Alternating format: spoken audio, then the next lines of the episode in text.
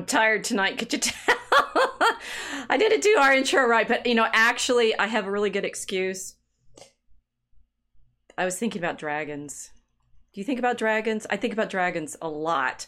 And of course, one of the reasons I'm a little bit tired and I need my, my stuffed toy tonight um, is we've been working on our Kickstarter for our Draco Alchemicus launch. So uh, you guys, you're going to love it. It's It's got dragons.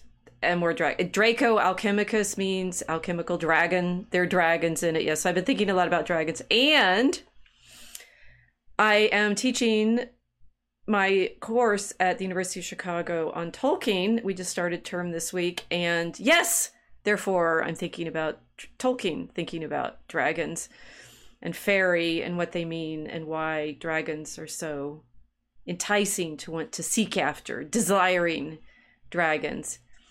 And of course, we have to do what we planned to do last week, which was show you the realm of Faërie. So welcome to the Mosaic Ark. And I already played the intro, so now I'll just bring her in. She's here. I'm all I'm all out of alignment now because of this. I can't do this. I am well. So last week I was last week I was like struggling against like daylight savings time or whatever it was, right? I, I can't remember. And and then and then this week you were saying like, what time is it? I don't. I it's like I don't even know what calendar we're on anymore. We the the the streams have crossed and we're out out there in some kind of here's my dragon flying, right? Mystical, magical land. He's probably got a better concept of time than I, we do at the moment. The dragon, the dragon's coming in for you know, yeah. So, hi everybody, we're here to talk about dragons tonight. I guess you want to know why. Yes. Yes. Well, so for real, as I said in my late intro just now, so we are working on our Kickstarter for our Draco Alchemicus campaign, Act One. It's going to have five acts, but we're going to focus the campaign just now on the first act because that's the one we have written. And we have our artist, uh, Zay Nunofraga, making, oh my gosh, it's it's it's travel into fairyland ecstasy looking at the drawings that he makes for our stanzas. It's like, yeah, maybe we can actually write poetry if, if, if drawings like this come out of it. Um, so be, be looking for that. It's going to be coming up in the next month, and we're going to be really hoping that you are encouraged to give us money and support the publication of our first yeah. act. Because you want this, you know you want this, you know you want to save civilization by iambic pentameter and dragons. Dragon, dragon, dragon. No, this is where our virtuous gold digging kicks in. We have to. How else? I mean, we want treasure, dragon, dragon, yeah. dragon. And all of the stuff that everyone is always talking about, you know how boring it is hearing people saying, oh, civilization is dying. And it's like, what are you doing to create culture? Have you learned to scan yet? Da-dum, da-dum, da-dum, da-dum, da-dum, right? I don't want to hear anything about the greatness of, oh, Anglo culture if you can't write iambic pentameter, just saying. Because as we've proved in previous episodes, that's it. That's kind of what we have, English, right? Mm. Yeah. um well okay she thinks we have other things yeah, too, and I mean, that, that we should fight just, the Englishness no. But you know, I'm saying as as someone who basically has English as her language, we got to work at it. I don't want to fight English, I want to conquer English. Ooh, I think dragon. That's a better, better way of describing it. We need to yeah, bring a dragon I'm, in and I'm... hoard English. Something like that. uh, how would I describe? It needs to be colonized by the cross. Yes. Yeah, English has to be colonized by the cross. A giant uh, pile I, I, of I, gold in iambic pentameter with a cross at the top. Because, of course, yeah. the giant pile of gold that the Elizabethan pirates made was filled with crosses that they stole from the Spanish. So what did they do with them? Where did all these crosses go? I think they I think they melted them down and made coin out of them. Gold digging whores that they were. Um, yes, they were. The gold digging Elizabethans. I, I've been thinking about this, uh, the, the word Anglo very triggering this week because of what's been happening here in Australia. I'm not sure if I I've talked to you about it yet. I've been posting things on my channel about uh, a few Catholic protests that have been happening in Sydney. Ooh. And a lot of our Lebanese brothers and sisters are very unhappy with the um, the uh, the behavior of some people outside a church in Sydney. So they got into a little bit of a scuffle. But uh, very, very odd to see the media talk about them as white supremacists. And they're not anglos. Well, you said, I, I, of course, read your telegram, definitely. Um, and you've said some very interesting things about the, the whiteness of the supremacy. Oh, yeah, it's odd. It just it just occurred to me in the last week that everyone who's claiming that they're fighting it is really admitting that they think that it's real in this in the sense that they actually believe that whiteness is supreme, which I find very strange because I don't. Uh, but you know, uh, well, I I mean, for me, white white. I mean, we're talking about the whiteness of race rather than whiteness of the light of the sun or the whiteness of baptismal robes or something. I mean, the, the problem of when I hear white supremacy, it's like, yes, I need context yes. here. Well, it's it's just odd. There's no context given. So I, I I've been considering what's what's been happening with the Lebanese in Australia, because for anyone who who's been reading my content for long enough, you'll understand that they're not white, and especially uh, you know, this political category of race that happens uh, happens down here. Uh, the Lebanese are not classed as white. I don't know what would be the case in America, but um, they were involved in race riots in Sydney in two thousand five against the Anglos, and so we've we've sort of entered this very strange moment with the language where people are throwing uh, they're throwing words with zero meaning, or uh, you know, it's like English has, has, has sort of entered its peak magical flexibility in terms yes. of the manipulation that people are doing with it. Yep. Um, so it has to be captured, because otherwise we're not in control of what we're saying anymore. You know, we have no control over what the language is doing to us, and, and, and how we're using the language. So yeah, it it has to be captured. It's it's sort of uh, it's it's become so ambiguous now that people you can't communicate properly in English, even in Australia, because people are, are unable to um, use words correctly. Uh, so they're calling Lebanese people, Lebanese Christians that are protecting their church from um, crucifix desecration, white supremacists. It's just, it's just bizarre.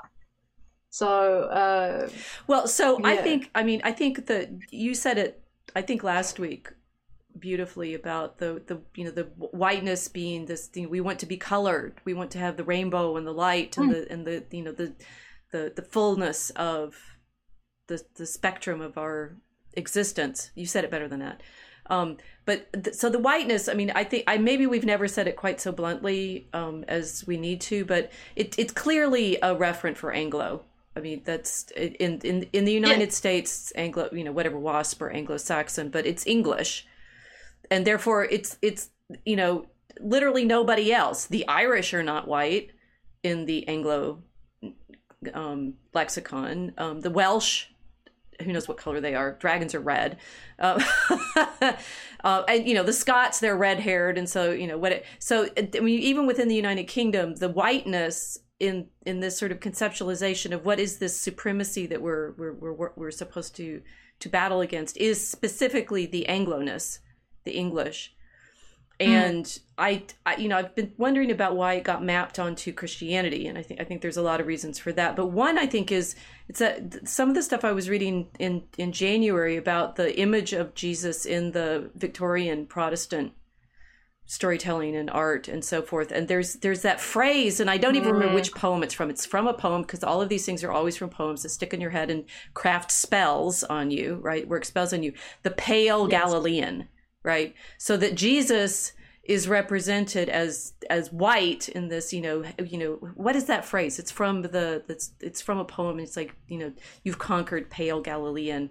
And I swear, I swear, I, I think that a lot of this sort of, you know, whiteness of Jesus is simply coming out of that one phrase. Because as we've talked mm. many times, and you, you show the icons, you look at the, the spread of Christianity in the in the ancient world, whiteness was not ever affixed to it as a as a concept until the nineteenth century. Um, but now it is, and so we, we're fighting this dual dual problem of one, the empire, which we recognize as as Vox Vox Day calls it, clown world, crumbling in its financial and political and military yes. institutions as we speak. And then there's Christianity that's attached to it, and t- too attached to it in many people's minds, of course, because they think that to be Christian, you also need to have these these particular European political institutions, and and those are those are orthogonal is the usual best way to say it. They're not they're not even in parallel, right? They're they're at odds with each other, and for centuries actually were. The, the, the battle between church and state was real, and in the Reformation, it was. I get lost to the yes. state because in England the Queen became the def, you know the, the the defender of the faith and the head of the church. Now we have king as mm. the head of the church, but or whatever it is, right? And so you've blended church and state with the Reformation, and therefore forever after these things are are um, corrupted mutually, I suppose. The Vatican, we'll leave the Vatican aside right now. Well, this is why today I'm dressed like uh, Saint Augustine's mother. Mm. For any, everyone who can see my um, amazing African bling uh, in homage to uh, Saint Monica of Hippo, the uh, the African Berber, um, because Saint Augustine himself referred to himself as an African. Uh, I forget where the quote is, but I have it somewhere here at home. Um, with him referring to himself and a few others as the, the Africans. So this kind of is in the background of our apostolic tradition, mm. that this is the place where the faith grew and the faith blossomed. Um, so seeing news reports, the, the the kinds of things that have been said this week are giving me migraines because it's Uh, what what they're saying essentially in calling Lebanese Catholics white supremacists is they're saying we all have to accept the Anglo uh, church and state uh, unification that defines Christianity as an Anglo institution, right. which I just outright reject because it's false. It's not right. Um, you know, the greatest saints that we have are men from Africa and the Middle East and, uh, you know, Asia Minor. These are not white men. Uh, well, not women. Anglo, right? It... Yes, yes. Well, in the political in the political uh, way of describing race right. that that Australia uses when it uses the term white, uh, you know. So uh, I just uh, this has all been kind of bubbling in my mind um, because uh, the Christians in Australia are very upset with the blasphemous things that are being said on the television the last couple of weeks, and really our our our Mediterranean Catholics are um suddenly uh very activated because they're realizing that uh now they're getting lumped into um uh categories which have no relevance to them, and and they're being painted as um uh they're being painted with words and with the, the magic English words which don't apply. Mm. So we're stuck in this linguistic battle at the moment. Um, and it's difficult to, to have it in Australia because uh, we don't even have an official national language. So we're all speaking a, we're speaking English that isn't an official language because we don't have one. So it's like the battle over the language that isn't. It's very odd, very, very strange. Well, this is this is actually perfectly topical to our dragon theme and our Tolkien theme and our problem of what are we longing for? I think I'm I'm, I'm looking. So I've been re- rereading um, Tolkien's fairy stories, and there's one place he has a nice definition of spell, and now I can't remember where it is. Of uh, it's it's both well, I'll just have to hopefully hopefully be able to find it later. Um, it it it's it ends up in gospel as, you know, the the the the good the good word, and it is the spell that, you know, controls other other living men, as he, as he puts it. And so, mm-hmm. when you were talking about this problem that we're in this spell of language, that's precisely our problem tonight.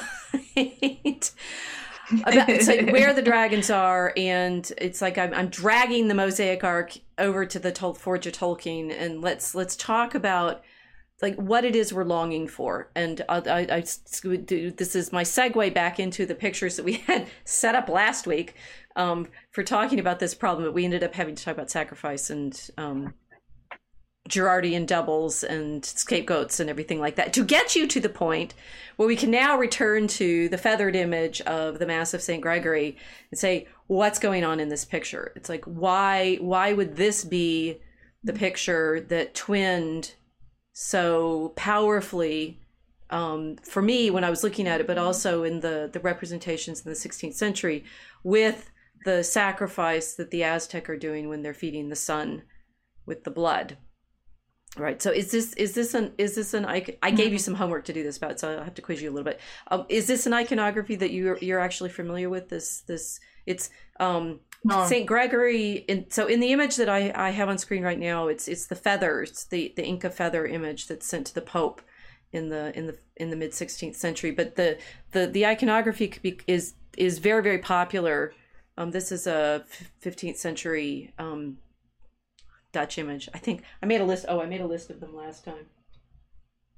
You, I, you forget it. I'm not playing art historian tonight. You, you'll just forget. Just look at the pictures, right? Okay. So the icon. Look at the look pretty, at the pretty pictures. pictures and gold. Go ah, right? Because that's kind of the point. That in in the image, there's Saint Gregory the Great, who was Pope in the the late sixth, early seventh century. Dies in six oh four. Um, so he would never have been dressed quite like this. It's a late medieval um setup, right? He is is is in full, you know, papal regalia before the altar, kneeling, and above the altar or behind the altar, or it, it sort of depends, it changes a little bit from scene to scene the way it's depicted. There is um Christ it, it, it, covered in wounds, bloody. In in this one he's he's sort of standing on the altar right where the chalice and the paten are for the bread and the, the wine, um, surrounded by, in, in you know, sort of proper like um, Dungeons and Dragons attributes of your player character with all of the instruments of his passion. Okay, so there's the, the, the Pope mm-hmm. saying Mass, and over the altar, here there's another, I'll show you, this one's a Durer, I do remember some of them. This one's like to one side, and you see that The the Jesus um, uh, man of sorrows is standing in a box, right? So he's sort of represented as as if rising from the grave already, which he's not. I mean, this is this is in no sen- no way uh, meant to be a historical image, because it's not showing a anything that ever actually happened to Saint Gregory, even in story, or is it showing what actually happened at the resurrection? It's this. Something representation of Christ as he looked after he was crucified, surrounded by the instruments that crucified him. Okay, so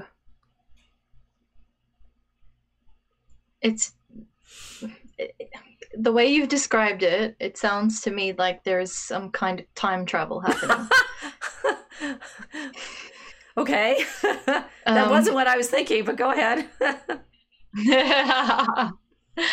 Well, I don't know how to explain that thought. Um, um,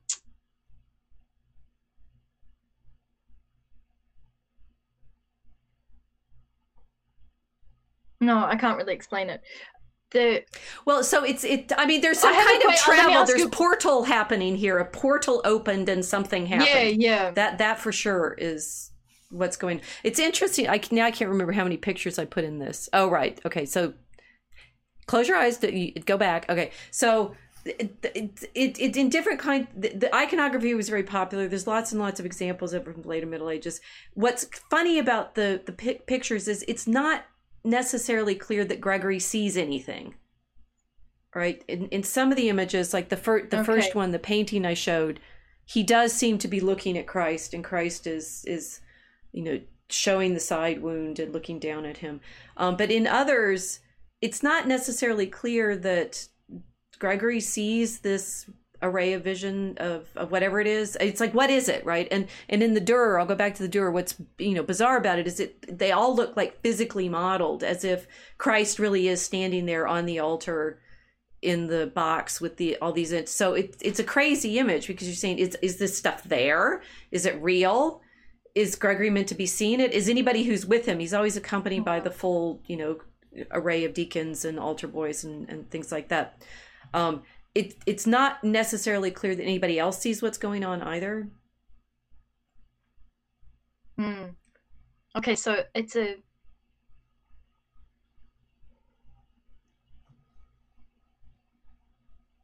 It's an image that they're they're not necessarily seeing, so it's not a hallucination. Correct.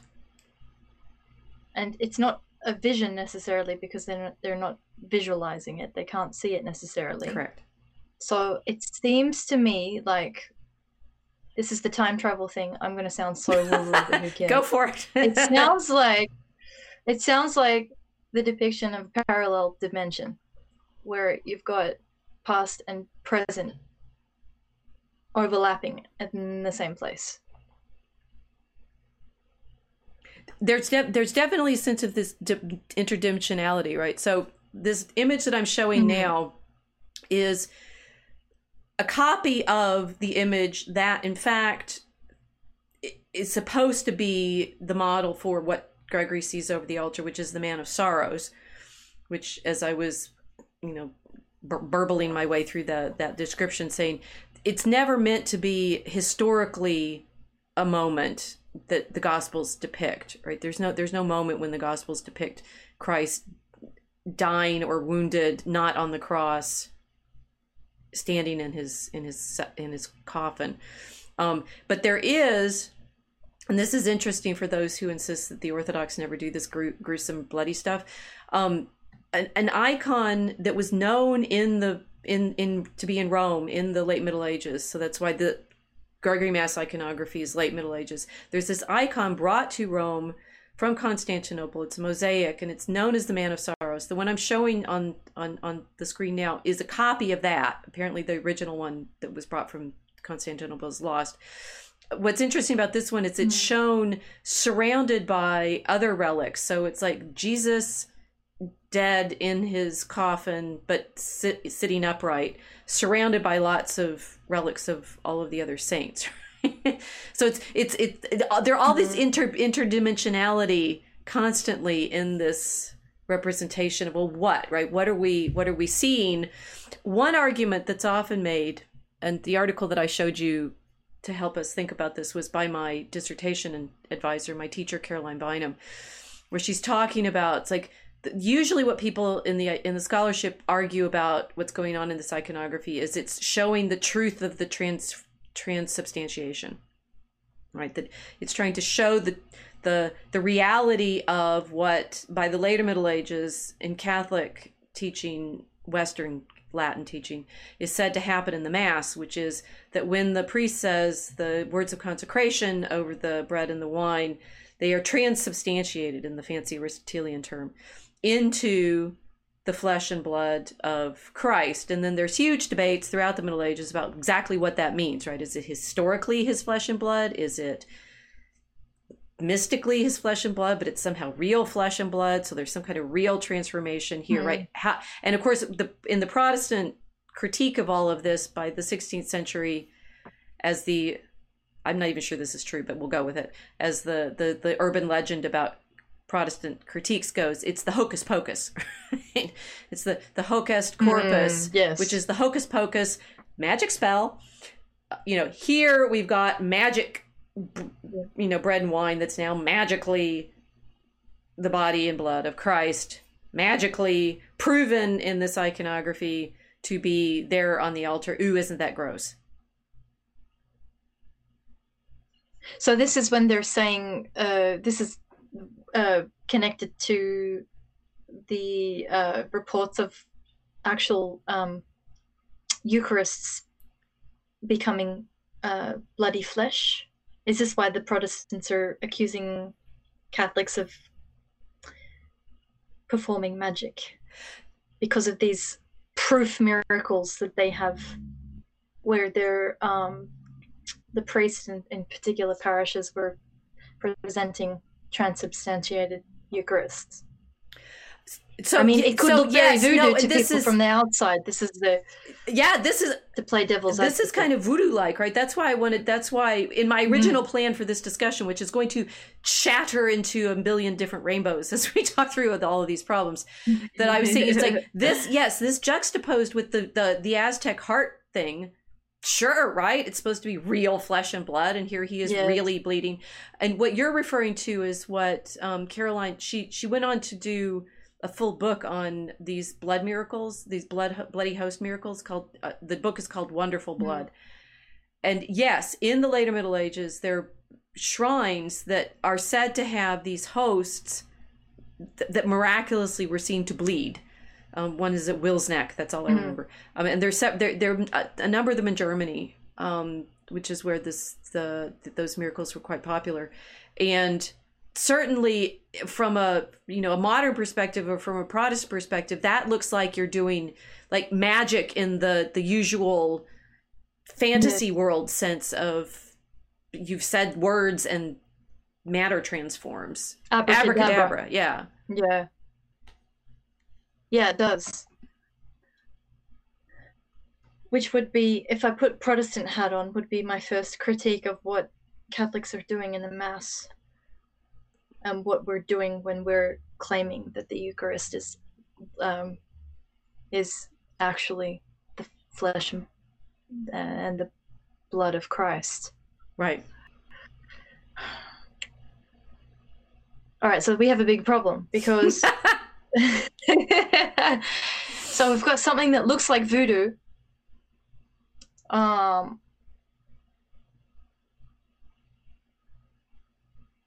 How how then do we defend the Mass as not being just another kind of human sacrifice?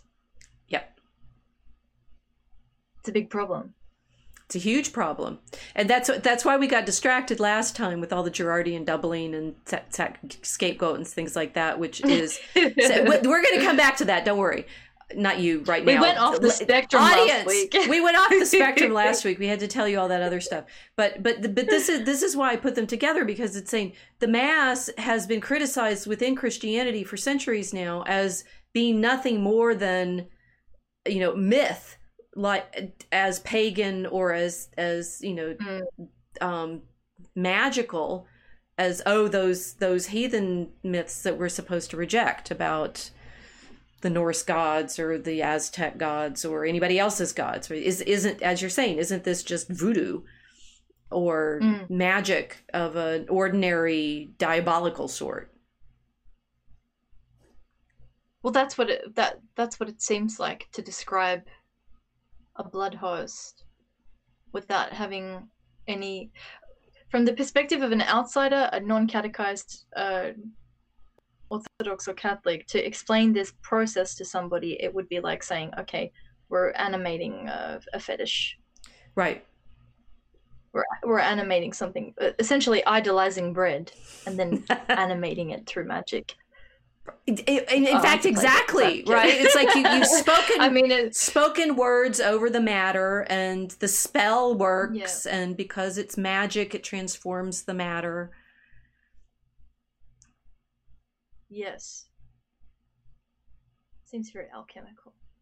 We're sitting on this really, really hard, guys, so that you realize that we know the problem.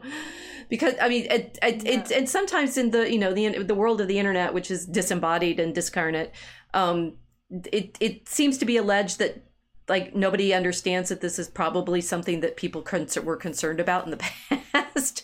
Oh, don't you know how, you know, you guys are just doing magic. And saying... we we do, we don't think that's what it is, but it takes some work. And this, okay, so this is Caroline, when she she looked at these pictures and she said, okay, that in the art history has seemed to be the problem, that they're sort of trying to show something real, like what is actually being transformed in the in the mass and what. Her argument, though, is that it has it isn't about transubstantiation. This this particular iconography, the Mass of Saint Gregory, is not, in fact, about the zombie problem. Okay. Oh dear. It's like, wait a minute. We just we just set you all up to say, aha, but no, it's not. Woof! Pull the rug out from under you there.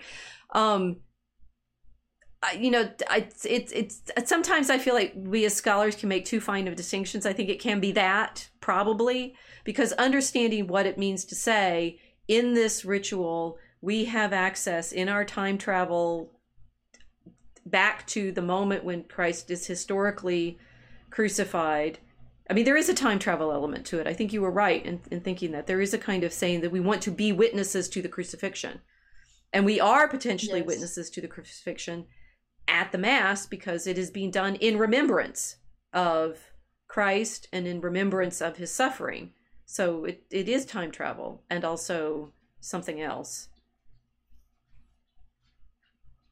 Mm. Well, it, it's it's time travel in the sense that when Christ instituted the the Eucharist, the Last Supper, he said, as often as you do this, do it in remembrance of me. And he didn't say, this will be my body and this will be my blood. He said, this is. Mm. Just that phrasing alone, it makes me think, okay, so this is present continuous. It's not a, I know this sounds very woo-woo, but you really need to stop apologizing for that. We're going woo-woo tonight. We are going woo-woo. You got your dress on. I'm. In, I'm you got in, your. You got. Your... I'm in Africa. Yeah, like I just. Uh, we're by Anglos. Um. we do. We do have some in the chat oh, insisting on on the African whiteness. Silent Draco. You be silent. No, he says, kilt steer, at the time the saints from Africa and Middle East were definitely considered white. Well, they're definitely considered Roman, which is what, you know, Augustine and company. It's not were. The same but that, thing. That, we would differ with we would differ on that whether it's the same room. It's not the same thing. It's not the same thing because why did white Australia then classify Southern Italians as non-whites? I'm using. I'm using. Well, we're time traveling across d- different empires post- too. I think. Yeah yeah, yeah, yeah, yeah. I'm not speaking like an American. I'm. Uh, I'm using my own. Uh, Uh, my own country's way of describing these things, specifically so I can contrast it with what you you guys are all doing up there in North America. You're in a totally different, no like sense. Southern Hemisphere, Northern Hemisphere. Like we get to flip the world. Yeah, yeah. We're in the antipodes. Do you guys do realize she's in the, the future right now. now? She knows what she's talking yeah. about. She's been here already. We're yesterday. Yeah, exactly. So, for, yeah, messages from the future. See, we are time traveling now. That that that that's good because we've got we've got a good indication of what's going on in the Mass of Saint Gregory just by you and I having this conversation in two frames, mm-hmm. right? But we're not at the same time. But we're not. No. Okay, so you were talking about the Mass is present. It's it's a it's it's it's a continuing present in the pres in the phys- yes. in the historical world in Anno Domini, right? So it's not eternal. It's it's yes. actually in time, not out of time. But that we are somehow and the Mass seen into something else. That other thing that we see into. So the the, the interesting thing with the. Uh, The, I'm now with the altarpiece with the mosaic man of sorrows surrounded by the relics. That when we when we are we, we altarpieces are meant to show something of the mystery that's happening in the Mass. Um, it it so mm-hmm. it, and it is interesting. I'm I'm I I've now been going to Saint John Cantius for a full year, and I'll say face the altar, guys. I really really understand why the traditional Latin Mass people prefer the traditional Latin Mass. One, because there is a, a precision and an elegance. I one of my friends I took with me to, to Mass, and he said it's like it's, I mean, it's kind of mathematical in the precision yeah. and de- and and um, c- economy of the movements of the priest and the servers at the mm. at the altar. But I, I'm absolutely, it matters that they face the altar. They face whatever's the altarpiece is trying to depict, right? They're, they're facing, and we watch them, we watch them and witness with them and support them in their standing before, you guys know that's where we're going tonight, right? St- whatever it is that we're standing before when we are offering that, making that offer. And here with the this this big reliquary altarpiece with the Man of Sorrows, it's showing you something of where you are when you're at the Mass. The saints are all yeah. not here. Their bodies are here, but where are they? Yeah. Mm. Yeah. So how do you how do you think? So we, we recognize that modern people in our particular media environment have difficulty with these mysteries, and um, we've acknowledged that from the outside they look yeah. a bit strange and could look like voodoo or witchcraft or Aztec Aztec human sacrifice. How should we help them get to this, to the place that they can see what we see? mm. Um, facing the altar. So I'm thinking of this because we do. In the Coptic tradition, we do this. The liturgy is all about facing the iconostasis behind the altar, mm. the area where we have the big icons of the Lord. So usually what you'll see in a Coptic church is just uh, inside the little altar nave, it usually has a curtain across. The curtain is open for the liturgy. So we have a revealing that happens during that liturgy that is not present at any other moment. The curtain is closed, and then once Abuna, the priest, comes in to formally start the liturgy, the curtain is open, which um, is a, is is recording the temple imagery of what the Lord has done for us. Mm. In rending the curtain open, suddenly we're seeing something inside. So we go into the Holy of Holies, and then we're looking. The altar is there, and behind is usually very, very large icon of the Lord, but fully yeah, very, very big. So uh, ratio no longer exists in the same way. You know, suddenly mm, the temporal rules no longer apply. Spatial and temporal rules are changed as soon as that curtain is open. And uh, our priest will face the altar for the majority of the liturgy. He's He will look may, maybe two or three times at the congregation during the service, but that's it. For the rest of the time, he faces Christ. He faced Christ at the altar. Mm. So I think that's probably the thing that I would start off with is like, we have this revealing that happens during that liturgy. Something is going on there that is not happening at any other moment. Um, yeah.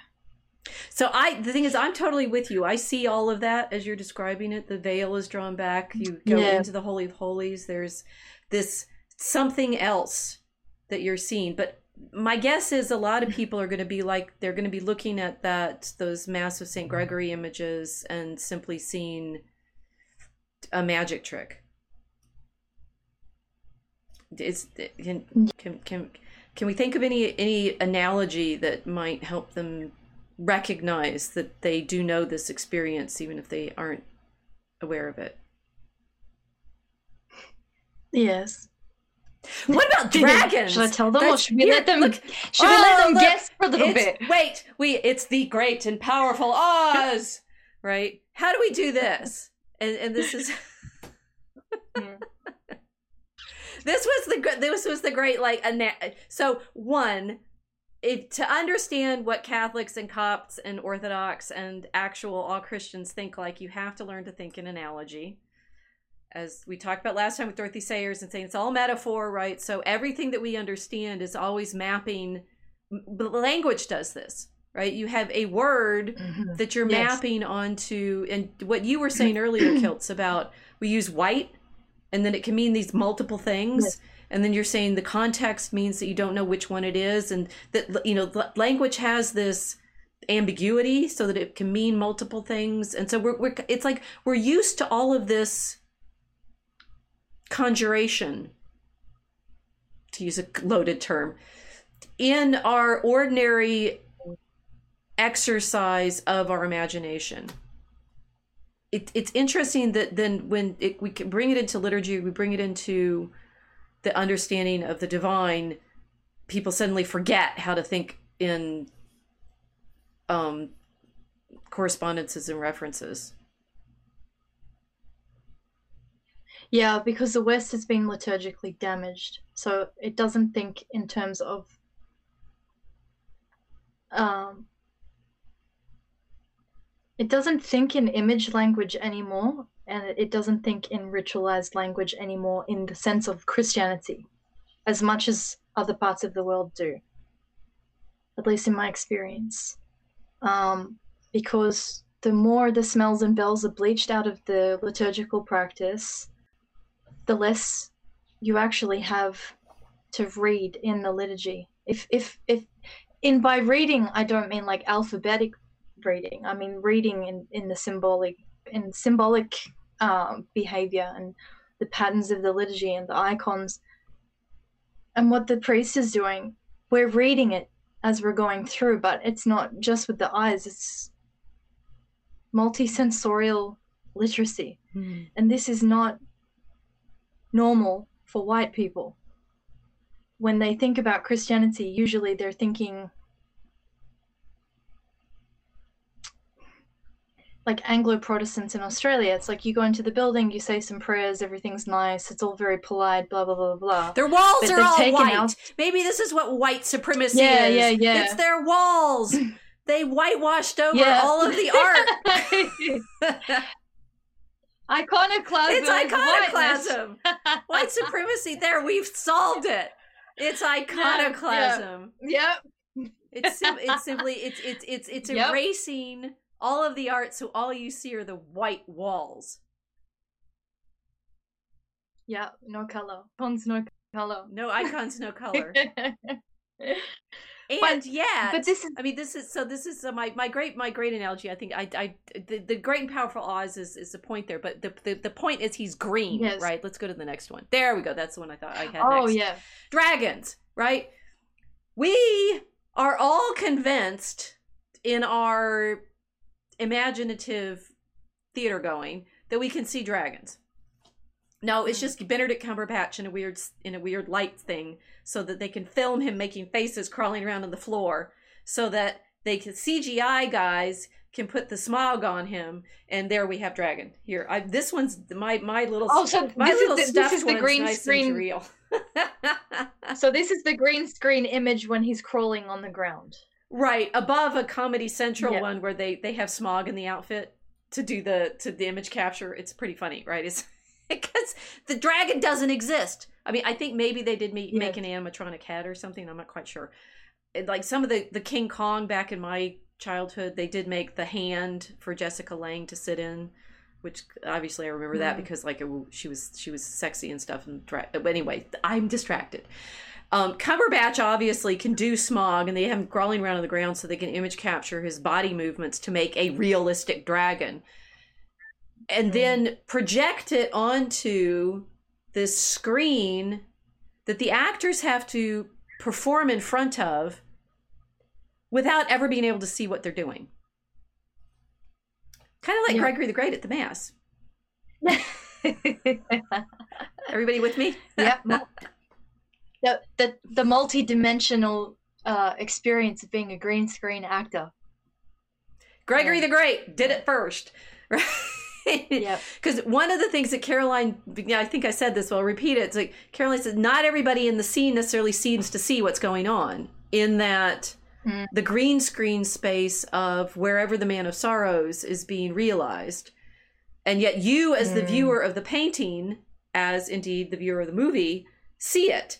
And and and there is, you know, there is some sense of that is more real than the reality we have as the audience. That this the Smaug is more real. Your these dragons are real. My little mm. Beanie Baby one, is more real than you watching Benedict Cumberbatch pretend to be the dragon. Like, when you go to the movie, you believe that that's the dragon, or at least some part of you be- wants to believe that. You have that desire for dragons yeah. that Tolkien talks about, you know, desperately wanting them to be there. Why, right? And and the sort of mystery mm-hmm. of what the dragon realm is for us. Ca- Tolkien was well, obviously smelled- Catholic, and so probably everything that he's doing has a liturgical resonance that you want to pay attention for. Yeah, it smells and bells in theaters because it's the, the bombardment of the senses in order to activate the imagination, isn't it? So what, what I was thinking about with the green screens, it's like most of us know watching the C G I, it's not real. It's like we're wanting to, we they mm. had to film Cumberbatch making Smaug because there needed to be some kind of real body behind all the C G I. It's it's not it's it's mm. not convincing just to make the the, the animations. They, they always, you know, they need the voices, or maybe the A I will do the voices. Who knows? But that we do seem to be able to tell the difference between it's totally fake and there's human reality within it. Mm. It's the faces. So it, something about it, uh, I think this is why the iconography is so important, because if if you're in pure animation, you're, you've removed the real human face. But those kinds of blends with the actor in front of a green screen, they can do all sorts of things, but the human face is still there. Mm. So it's tolerable as uh, as this kind of blend of... Um, art and reality. It's a kind of icon, as opposed to making something which is uh, like, uh, completely artificial. Well, I, I like what you're saying, but it needs to have that human, the, the human face, the mirror of the the mm. human in even the monsters, and the dra- the dragons are more yeah. realistic to us insofar as they they image us. Mm. Yeah, which is a good start. but so, but I was also thinking yes. about, it's like the, the this is Hermione handing books to the hands that magically, you know, make make things happen. That, you know, when we're watching the movies, it, it is funny going through it, sort of finding all of the ways in which they use these green screen prop guys to make the magic happen. That there is. And I, I had a thought about the Hermione last week. What was I thinking? Um,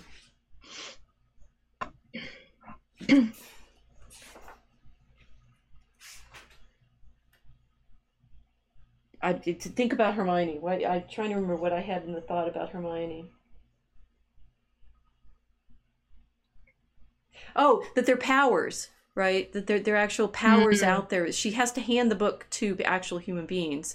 But in the movie, they green screen out the, the hands, so it looks like the books are shelving themselves, right? But the mm. the, the, the the feeling of power that the, all of these these effects creates is, again, there's a human agent behind it. I mean, we're always somehow that we, yeah. we we're, we're we're constantly making these activities in the fantasy realm that still have the mark of our humanity on them.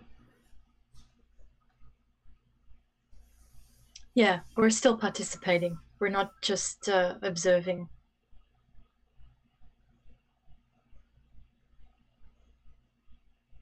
I'm I'm thinking like the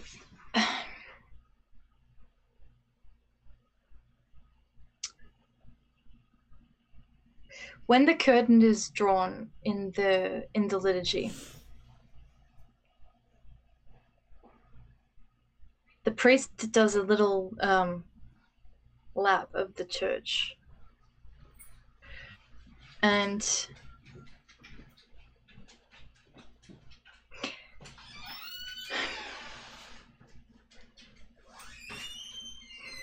it's it's almost like um when Hermione's handing the books to those green screen hands, it's almost like we're becoming the green screen hands for the priest in, in a lot of ways. Mm. because we're there, but the priest isn't really paying much attention to us for the majority of the, the mass. But if we if we aren't there, there isn't a liturgy. It's it's it's the same with the altar servers, which are sort of doing a similar thing. They're there, but they're not there. Uh, it's this effect of uh,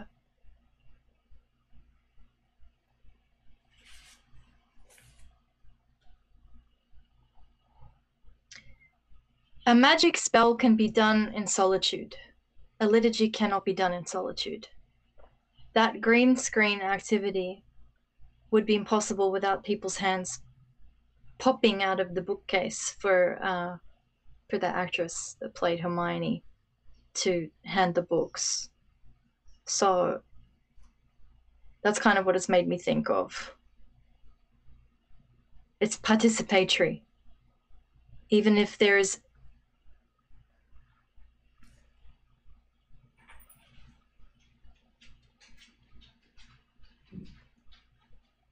I don't know if this is making sense. Well, it's it's it's everything that we're doing is drawing out for me what Tolkien describes about Faërie, right? As mm. as a realm, as a place we want to go in our stories and our imagination, mm. as a place that we. I mean, he has a long discussion of how it, drama doesn't work as well as literature because acting it all out is very very hard to make it look real. And, and the, the, mm. the green screen and the C G I is all trying to do the magic that Tolkien says it's, it's, you know, like on stage, you can't achieve it. Um, and yeah, we keep trying, right? It was like this, this, the, the, the yes. entire movie industry, we got Silent Draco saying Weta Studios is good about having physical elements and props. I mean, so yes, we want it. The, the, the, the longing is to travel into this and just to, to set us up a little bit with Tolkien. In, in the opening of Faërie Stories, I think he says he says everything that we need to know. Um, I propose to speak about Faërie Stories, though I'm aware that this is a rash adventure. And, and you realize this is Tolkien, so every word is like eighteen, eighteen references, um, that he's speaking about Faërie Stories, and it's an adventure, rashly. Okay, and his that's even his name, right? In the Notion Club papers, he's Rash Bold. Okay. Referent, referent, referent, referent. Faërie is a perilous land. So he said he's going to speak about Faërie Stories, and what he immediately starts talking about is the, the, the mm. realm, right? Is a perilous land, and in it are pitfalls for the unwary and dungeons for the overbold. And again, I recognize he's put his name in that too, the Rashbold. And overbold I may be accounted, because Tolkien means rash, Rashbold. And overbold I may be accounted, for though I have been a lover of Faërie Stories since I learned to read, and have at times thought about them, I have not studied them professionally. Snicker. That's basically all he does. Um, I have been hardly more than a wandering explorer or trespasser in the land, full of wonder, but not of information. Um, so it's it's a it's a realm with wonder and danger, and and um, rash. It's rash to want to to go there. The realm of Faërie Story is wide and deep, and high, and filled with many things. Um, the wide and deep, I'm getting echoes off of something. He he uses a lot of his same vocabulary over and over again in all of his writings, and mm. the wide and deep is the song of sorrow that um, is sung. All manner of beasts and birds are found there, shoreless seas and stars uncounted. Beauty that is an enchantment and an ever-present peril. Both joy and sorrow as sharp as swords. In that realm, a man may perhaps count himself fortunate to have wandered, but its very richness and strangeness tie the tongue of a traveler who would report them. And while he is there, it is dangerous for him to ask too many questions, lest the gates should be shut and the keys be lost. Now it's it's very it's very easy to say, okay, so he's just described Faërie, and of course it's dangerous and perilous, but there's other things that are like clues that he's really actually talking about something else, that it's an enchantment, that it's beautiful, mm.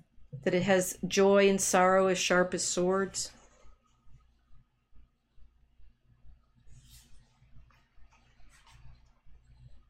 Should I guess?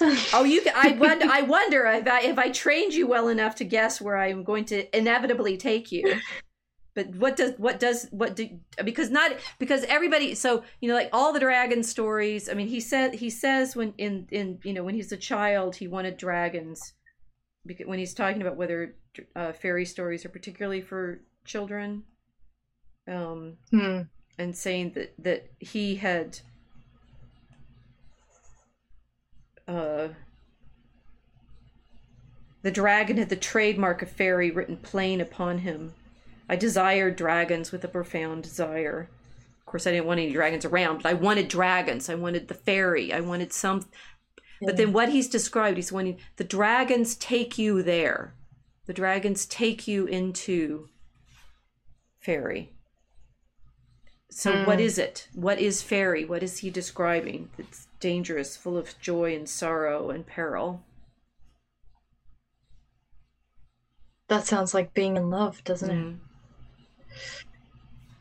But it's a place. He means it as it's a specific realm. And, yes. and he, so a lot of what he does in On Fairy Stories, I'm teaching this tomorrow, so you guys are getting a preview, um, uh, that he, he spends a lot of time describing uh, how to get there, and language is a lot of it. So I, I, we're talking about travel into fairy tonight, and we've been touching on words and spells and things like that, but I think maybe I haven't got that in my head properly to say it, but he's he's doing it by way of of um particular kind of crafting of language.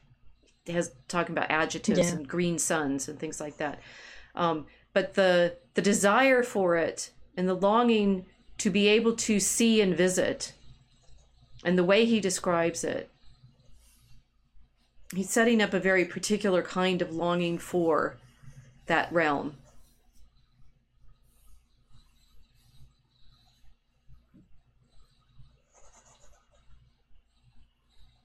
It's the um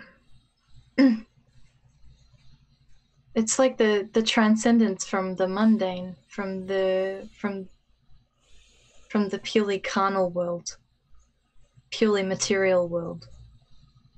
Well, so interestingly, he says that men are actually supernatural, unlike fairies. We actually have a supernatural element. We have souls, right, that are about... So mm-hmm. so our world... I mean, one of the things he says fairy stories do is enable us to see our world more clearly, because all of the things that are in fairy... I think it's like, go back to... Um, he, he The realm of the soul. Yeah. But he says uh, fairy stories yep. as a whole have three faces: the mystical towards the supernatural, which is when we're thinking about fantasy, it's like, oh, dragons are supernatural. Not exactly, right? But mystically, they point to the supernatural, which he says men are, but elves aren't, right? So there's something about our immortality in the mystical. The magical towards mm-hmm. nature. So then we go back to Hermione playing with books, right? There's some there's something natural in magic. Not supernatural, just natural powers of the physical. And the mirror of scorn, this is in fairy stories, of pity, of, of the mirror of scorn and pity towards man, which you get when you say the elves have powers that we don't, but they're a mirror, right? What we were talking about with the problem of being able to see our own face in the sto- in the in the yes. dragons.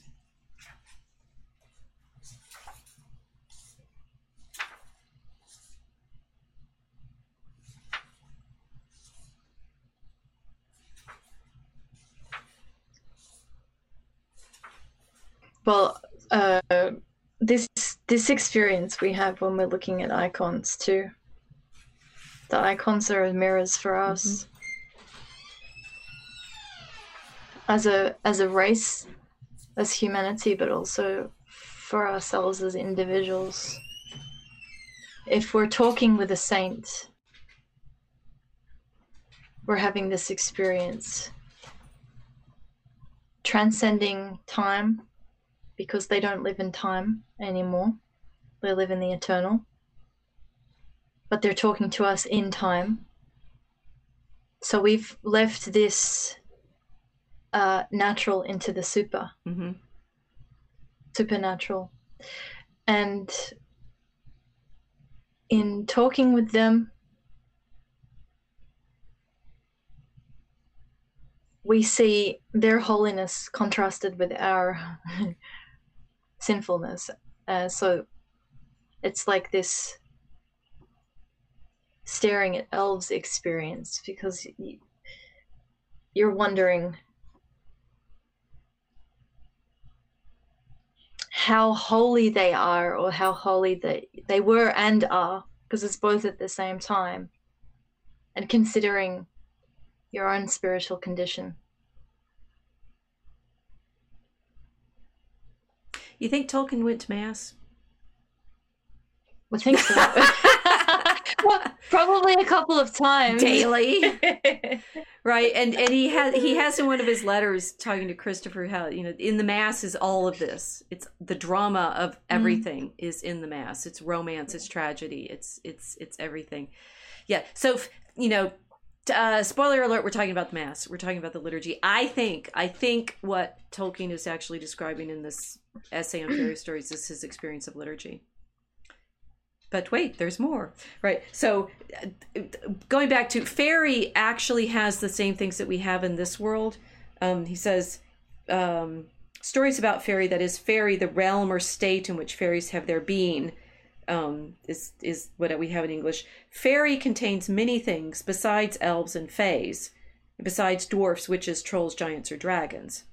It holds the seas, the sun, the moon, the sky, and the earth, and all things that are in it, tree and bird, water and stone, wine and bread, and ourselves, mortal men, when we are enchanted. Remember, he said that at the beginning, beauty that is an enchantment. Faërie is enchanted, mm. full of joy and sorrow, the sharpest swords. Now, maybe you have to have spent your entire life thinking about Mary. Catch the reference there. Her joys, her sorrows, and swords that pierce mm. her soul. So the thing that the thing that Tolkien describes about fairy stories ultimately is that they are um, they have a happy ending, right? And what he calls the consolation of the happy ending. Hmm. I don't feel like I have the right picture on screen here for this consolation. That's not a consolation. So we have here Gandalf weeping in front of a green screen because he's trying to act to nobody.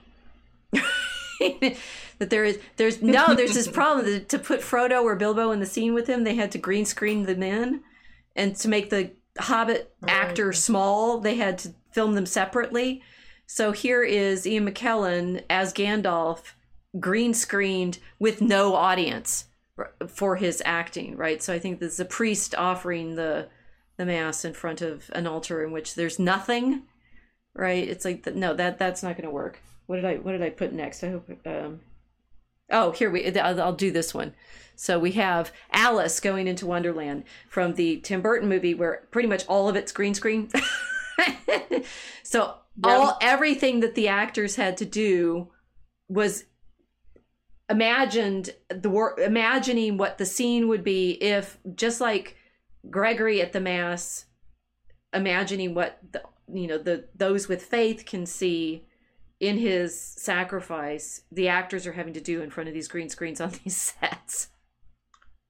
Hmm. Tolkien's doing that all the time, right? And he's he's thinking about how, in the fairy story, because of language, because you're able to do this with the enchantment of your words, enchantment requires language. In English, chanting. It's chanting. Right? It's the spell casting of enchant of singing of the liturgy, the enchantment, the beauty that we experience in that enchantment, and the happy ending, which he describes as um, the eucatastrophe. This joyous turn, the good catastrophe, the sudden joyous turn, for there is no true joy, true end to any fairy tale. This joy, which is one of the things which fairy stories can produce supremely well, um, which he's saying is not as simply escapist or fugitive, right? In its fairy tale or otherworld setting, it is a sudden and miraculous grace. No word with Tolkien is ever accidental. never to be counted on or to recur. It does not deny the existence of discatastrophe, of sorrow and failure.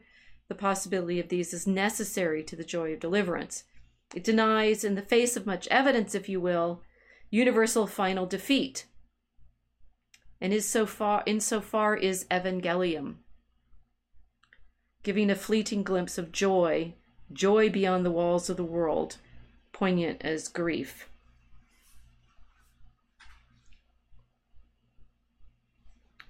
Wait, Evangelium? Wait, what's that?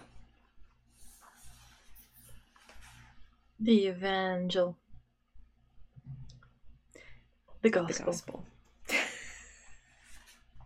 And I get, I get like massively fairy tale-y weepy at this point too, because it's always the tears of the the catastrophe, the breaking through into, and this is this is where he goes in the epilogue, right? The Gospels contain a fairy story or story of a larger kind, which embraces all the essence of fairy stories. The birth of Christ is the eucatastrophe of man's history. The resurrection is the eucatastrophe of the story of the incarnation. The consolation of Israel is Christ. He's our consolation.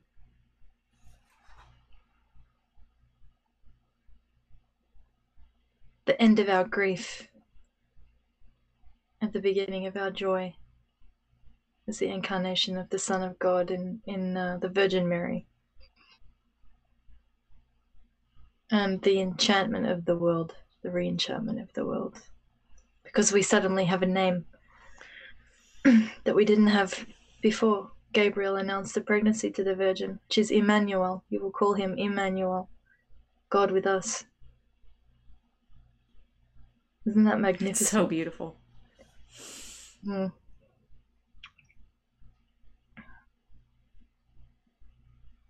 So yeah, we live in a different time, different, uh, different dimension. dimensional experience of space-time after the incarnation of Christ. Well, and it's what I see in this, you know, in the in the theatrical longing. Now we're still with the Alice in Wonderland, and you have the Mad Hatter walking with the, I forgot the characters, the, the two women, the princess women, and they're being supported by all of these green screen guys, actually physically carrying them. I didn't realize that in the in the in watching the movie, right? It's like you see it that it's all green screened and that there were physically prop guys having to carry these women on these litters. It's very medieval. Just like, or, or, or a Cleopatra or something, right? And that, but that over yeah. and over and over again in our movie industry, we're doing exactly what Tolkien is describing in this longing for dragons, longing for the reality of fairy, mm. to enter into it, for it to be real, when what we're always wanting, and what he says we're always wanting with the fairy stories, is to be in that story, which we are actually in. Mm. Well, just like the Magi, the Magi, the three... Ma- uh, The, the three uh, Chaldeans that came, right, to visit Christ at his birth. It's that same kind of uh, longing and pilgrimage to find this supernatural. Well, it, that is actually is real, right? It is his famous phrase: "Legend and yes. history have met and fused." In the gospel, yes. The myth and the history are both real. And and so this longing for the reality of fairy, it's the longing for the, the, the secondary realm, he says, that you create through the storytelling. But the, the you know, I think he, I, I didn't, had never properly occurred to me, even though I've been thinking about Tolkien for a very long time now, that he is in fact throughout this essay describing the Mass, that you are wanting to be going through that portal of enchantment into that realm where joy and sorrow are blended in song, which is what happens at the mm. end of Lord of the Rings when they have the song of the minstrel on the field of Cormallen, which is the, you know, you find yourself in the story and the story is now being chanted and you are in that story. It's the liturgy. Mm. It's magnificent. it's it's like a going back to the the the Magi, but the you know, these men are mm. tracking the stars, they're studying the astrological, and then they're following a new star in order to find Christ. But this is kind of the uh, kind of a mirror to this experience, isn't it? Because it's like you're studying something like a story, and it's it's in the abstract. You're looking at the heavenly, but it's something removed until you're you're there in in liturgy, seeing Christ. So it's not just this abstract uh, astrological experience. Mm. It's not just uh, something to be studied. It's something that you're participating in suddenly. You're not just looking at the star of Christ, you're at his feet giving him gifts. Right. So I realize the meta level here is brilliant, because I can flip through pictures. You have no idea what they're seeing while you're talking. And, this is and, me with my constant green no, screening. I know. It's, it's like you're always green screening whatever it is I'm trying to talk about, because you can't see it because of the way the Skype connection works. So she's living this, you guys, as I'm doing it. And I forgot which pictures were in what order because I put them together last week. And so now, right now we have the Jurassic Park dinosaurs, right? Which we all we all want to believe were real. They're a little more real. It's like with Chris Pratt doing his training of the din- the dinosaurs, which is like, obviously he's trying to do dog training. And I had not realized that not only are they like costume characters, but the, the cutaway guys, they, they show these guys are basically naked in these outfits. I think this is what the way they filmed. I don't know. Right. But that they, you know, the, the, the desire for dragons goes into the desire for these dinosaurs to be physically mm. present with us constantly. I, I'm like getting to the next one. Oh, right, the superheroes, which is what I thought I was going to get to while you were talking about the Magi. um, that that we're constantly wanting these beings of power to enter into our world as well, and yet the actors are always having to yeah. act as if flames and, you know, cities are exploding behind them, and nothing is happening. Except they're standing on sound stages with green screens behind them, and they're having to pretend to be frightened. And um, the when you're talking about the Magi being able to see Christ as Emmanuel through their astrology, and that the, the, all of this fantasy work that we're doing in this green screening of the movies is clearly participating in that longing, which is what Tolkien describes as... Um, So the resurrection is the, is the eucatastrophe of the story of the incarnation. This story begins and ends in joy. It has preeminently the inner consistency of reality, which is what he said successful fairy stories have, that they can have this sense of it's real, it's real. You want it to believe it's real, right? There is no tale ever told that men would rather find was true, and none which so many skeptical men have accepted as true on its own merits. For the art of it has the supremely convincing tone of primary art, that is, of creation. To reject it leads either to sadness or to wrath.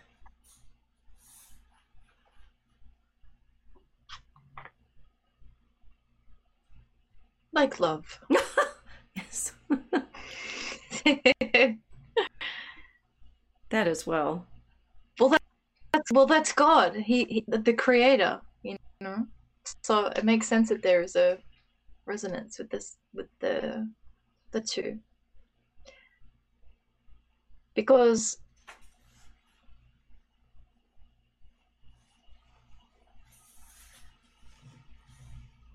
that's an enchanting experience for people.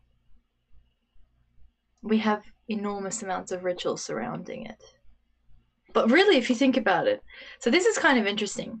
I don't know why the thought just popped into my mind. But the wedding is a green screen event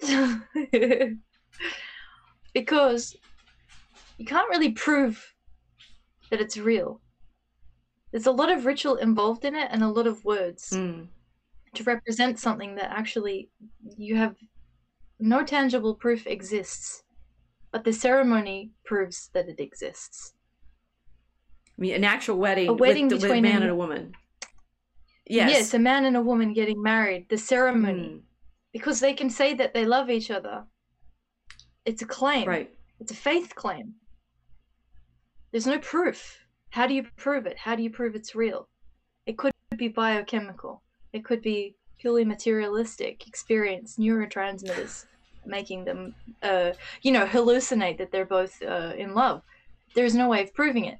But we it's a faith claim that we accept religiously, regardless of whether or not you're atheist or uh, a, a believer in, in the Creator. People mm. accept the faith claim of love when they participate in this ritual of a uh, wedding ceremony as proof that it's real.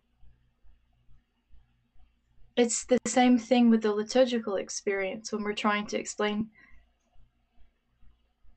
the the priest facing the altar and saying the prayers and saying the blessing and then having that Eucharist reveal itself, the bread and the wine becoming the body and the blood of the mm. Lord. It's the same thing. We're attending the wedding ceremony, the Lamb and his bride,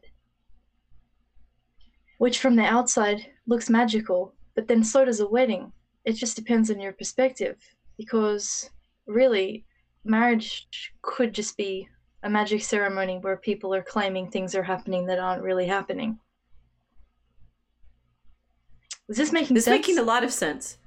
This is this is the what I mean. So you're describing the problem of faith with the I mean the the, the concrete example of the the wedding and the marriage. And I'm thinking about the way in which in the West they t- you know by the twelfth century talk about marriage as a sacrament, but they're trying to say this mystery of what's there, right? That there's a, there's yes. a sign of a reality. And the sign of the reality, and they, you know, argue about which which is the sign and which is which is that, which is why they have the arguments over the Eucharist. Exactly, what does it becomes bread and wine for real mean? Um, they're they're not. Mm. I mean, they're not. It, in fact, throughout the Middle Ages, they're never quite sure, because they recognize that they're they're pointing to a reality that they know is, but they don't know whether it. I guess in the in the the fairy story thing, mystical, magical, or a mirror, right? Is is it just a resemblance? Mm. Is it a magic trick, or is it a mystical referent? Yeah, I'm more even more convinced that Tolkien's mm. basically talking about the liturgy in this essay. Well, if if you're at a wedding ceremony, the, I mean, it's it's it's a.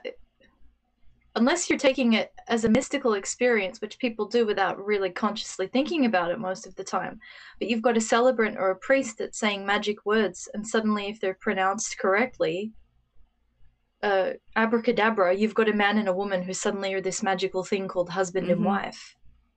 I mean, that's a magic trick. It's as much a magic trick as... Uh,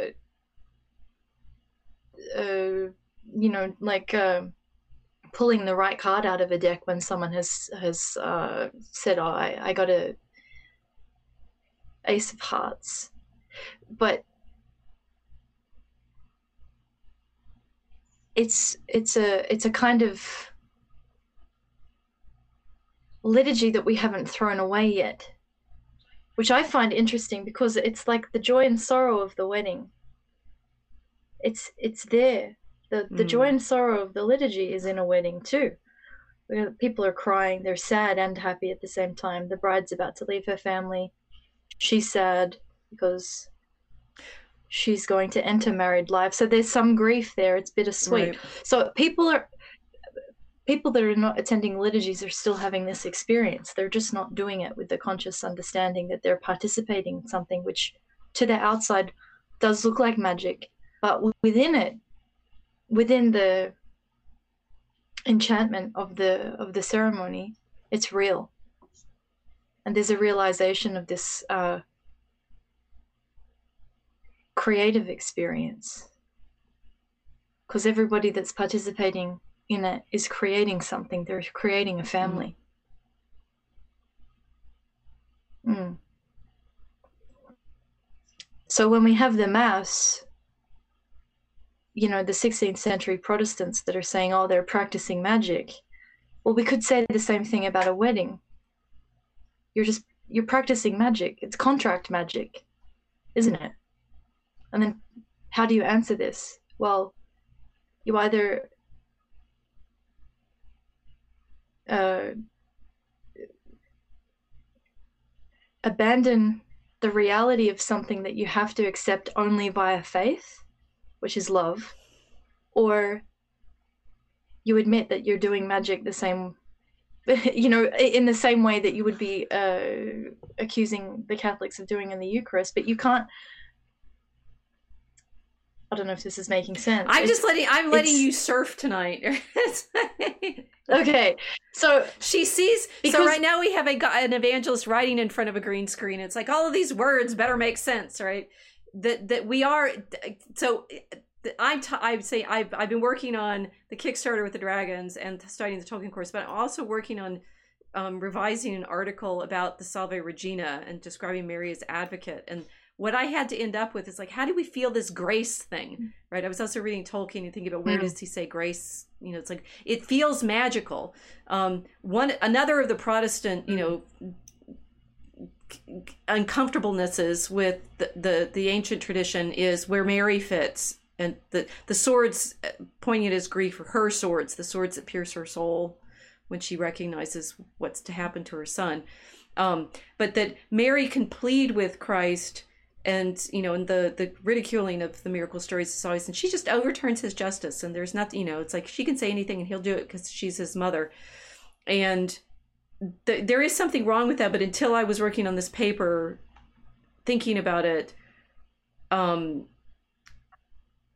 wh- what exactly is grace when, for example, Christ is judging, and recognizing that there's grace in judgment as well as mercy. So you think Mary's pleading for mercy, it's just because, you know, she gets to like overturn stuff, and you could say that's a kind of magical problem or yes. something like that. But there is, there is, g- grace is that thing that comes in the moment when, and I realize it's kind of inspiration and spirit and stuff like that, but the, I've jumbled stuff together, sorry. Uh, that, how to describe these experiences that we we know must be real, this this presence of the spirit, or the presence of love, or the presence of grace, or the presence of fairy yes. or dragons, or the mass, or what, all of these things, and yet they constantly be keep being collapsed into, and my problem in my my paper right now is it has to collapse into academic prose, which doesn't allow the existence of any of this stuff.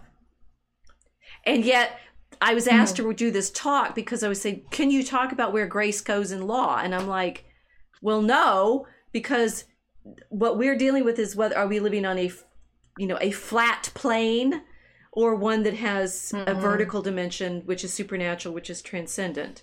And I think, do I get the next? Yeah, now I finally get the T S O showing all the angels surrounding Christ, right? It's like, to, to what degree are we able to realize that we live in Faërie, which is, you know, the, the, the borders of Faërie are touching us constantly, meaning the, the, the, the reality of the heavenly.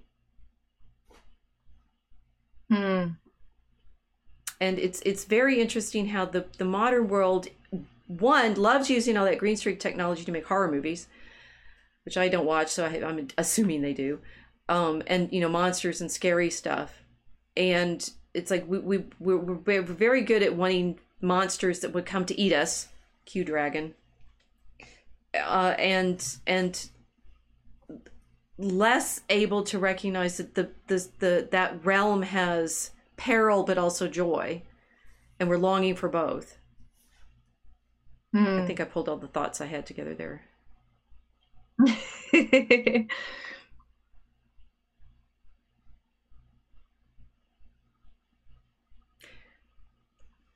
No, this makes sense to me. This makes sense because the the the liturgy is perilous. Oh yes. Because we face a kind of judgment.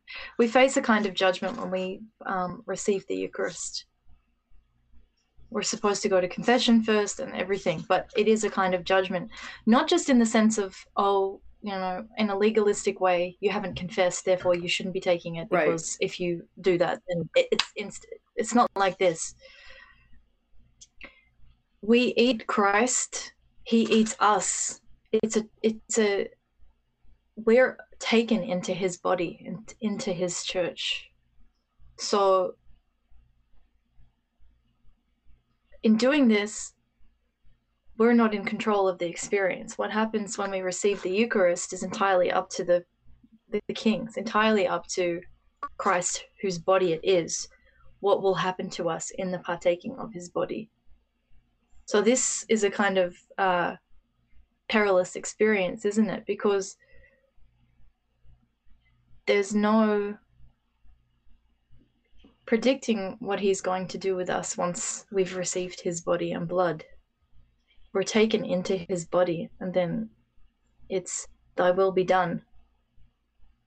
Our sins, our character, things that are not dealt with at the time,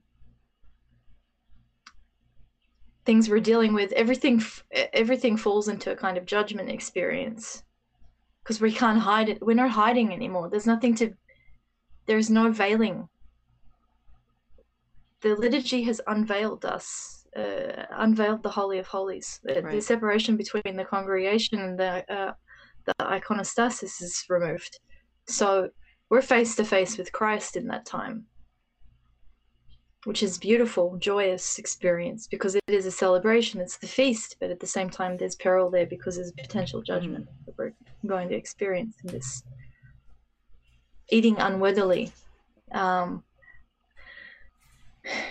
So we, this, this is why we pray in our liturgy, make us worthy to, to receive your, your body, make us worthy to pray, make us worthy to do this and that, because there is a judgment that um, is involved in the experience. It's perilous. It changes, uh, it changes us. It's not just the ritualistic eating of something. You know, you could go to, going back again to the wedding ceremony uh, example, but to, you know, to think in the analogy of a wedding, because that's, that's the place where Christ uh, began his ministry with the people, was at a wedding. So this mystical unification of a man and a wife was fundamental to his Uh, beginning the ministry, and then the presence of his mother saying, you know, turn the turn the water into wine. So that the, there's a kind of peril in the experience, because the man and a woman are becoming united in one flesh. They take on each other's uh, spiritual destiny. They take on the physical, the temporal, spatial destiny. Everything is changed in the enchantment of that ceremony, which to me is taking the Eucharist, because we're merging with Christ. So it makes sense that Tolkien would be seeing this and thinking, to enter into the realm of Faërie. To me, this sounds like to enter into the realm of the wedding at Cana. Mm. Yeah, it fits. I mean, it certainly it certainly fits the, the sort of ordinary sense of fairy story as, you know, romance king story, I mean, and and that it, the Return mm-hmm. of the King is actually a love story, because it's Aragorn has to win the kingdom in order to get it, the bride, so there's wedding, mm-hmm. and that it is, you know, the um. it's multiple layers of the story that Tolkien is able to, to think in terms of, but it's definitely the love story and the romance. But he he described the Mass as that, right? It's romance.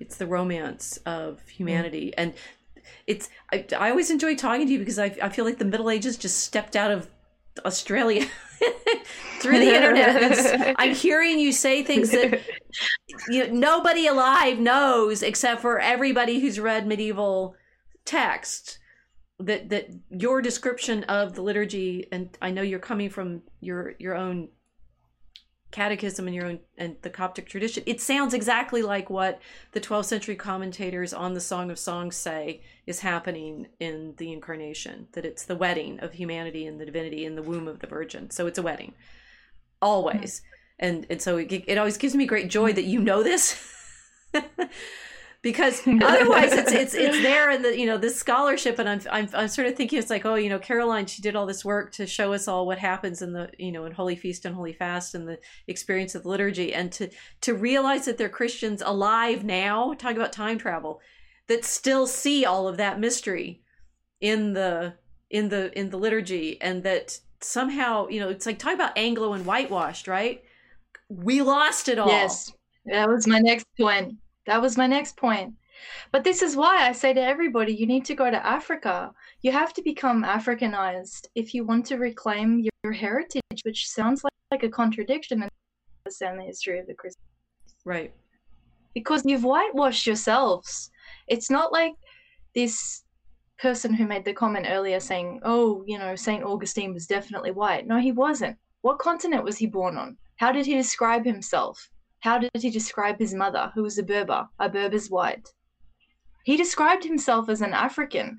We're talking about geography, but we're talking about cultural de- geography. We're talking about the way that the church flourished and the kinds of thought processes that were happening amongst the people in the early church. And it wasn't Anglo-Saxon, uh, you know, Enlightenment thought processes whatsoever. So the language that is being thrown on us is inadequate. It's bleached. It has no color. So to try and explain liturgical thinking in this kind of environment is hard, because right, I'm dealing with a kind of linguistic world as a Copt, where I'm fighting colonialism in trying to express how we think liturgically all the time. And in like a environment where, how should I put this? People that are thinking that the tradition is nineteenth century nationalism mm. will struggle with this as well, because this is not an industrialized way of thinking. This is a catechized way of thinking. It's not industrial, it's liturgical. They're different, which might hopefully makes a little bit more sense after you've explained Faërie, but the West has lost its... Um, it's lost its fantasy. In in the capital yeah, F version yeah. that Tolkien tried to recover for for the English. I mean, that's what he said. He wrote the stories for England, for the mythology that the English lost, ironically, right? It's like you're saying that the English, mm-hmm. that the, the Anglo-Saxon, he, you know, is a scholar of Old English, literally the Anglo-Saxon language, and wanting to write stories that have that feel that he found in the Old English mm. Christian poetry. I mean, Beowulf, dragon, cute dragon. You'll be happy to know that Silent Draco, who is the one saying that about Saint Augustine, is agreeing with you on a lot of the liturgical stuff. He's, he's oh, good. He's, he's, I mean, like, I'm not talking on, badly against you. I mean, he's the sire, like, Silent Dragon, who I'm, I'm making speak a lot tonight because he's there in the chat all the time. He says, "Kilts." Yes, this is Silent Draco. Kilts. Yes, in Eucharist we are judges by the judged by the presence. Are we found wanting or given a mission for him? Yeah. Yes. So, exactly. So Silent Draco is actually, he's he's with you on, on most things. But the, he gets it. Silent Draco, you know, gets the, it. The dragon, no, the dragon to, that Tolkien wanted this. was was the Beowulf dragon. Um, and in the sense of what what kind of story reality is there that we lost, and and that Tolkien's writing this, he's saying he's writing it for England, for my country, for the mythology that vanished on us. Yeah. yeah. And he he he well, it's says like when English lost gender, right? Yes. So it's the same thing. It's like it's like trying to speak the Old English that had gender to modern English speakers, right? right? So it's like almost like speaking in a completely different, it is a different language now. I mean, it's like losing and losing the Faërie, losing the enchantment in the English world is the same thing as losing gender in the English language. How do you put that back after you've lost it? Right. I don't know how you do it with linguistic genders, but you can do it with the liturgy. It's just, yes, the the Well, what Tolkien did was with this, this, you know, everybody who's subscribed to Unauthorized can watch my entire series in the Forge of Tolkien of these, this particularly these problems of thinking about language and history, and it's all there, right? Um, that he um, sees philology, language history, as the path back in time to the reality of Faërie. And and he does this in, in a lot of his different stories. I mean, he does it obviously in The Lord of the Rings, where he has them with the invented languages and such. But it's it's those invented languages are in fact efforts to travel back in time. So our, your time travel mm. insight was spot on. that that we're we're traveling in history into this, you know, secondary reality, which is in fact our primary reality, in the sense that we belong there in the liturgy. And he's trying to have access to that in a way yes. that without the without the layers of meaning that the liturgy carries, people can't even see, right? It's like you're you're you're doing nothing but looking at the green screen, and there's nothing projected on it for you through the eyes of faith. Hmm.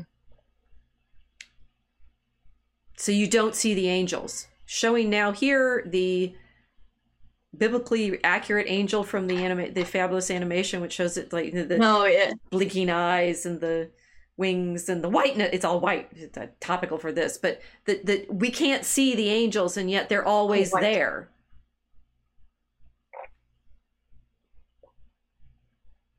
Sorry, I got this.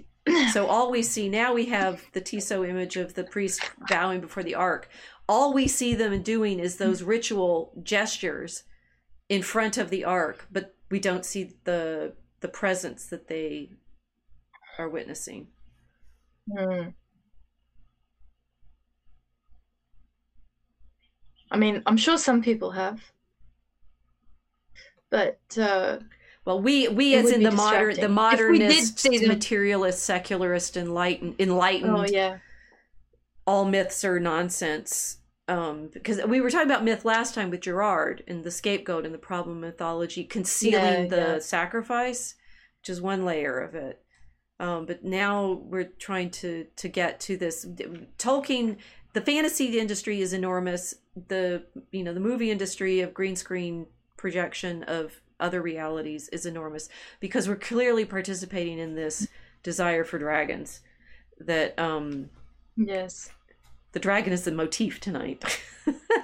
the the uh the, the the stuffed one that I keep putting across the screen, um that Tolkien taps into. And yet, and this this also comes up in my course, and I you know explored in the Tolkien videos, how people are, you know Americans are still embarrassed by this longing for fantasy, even as we make it into a giant industry.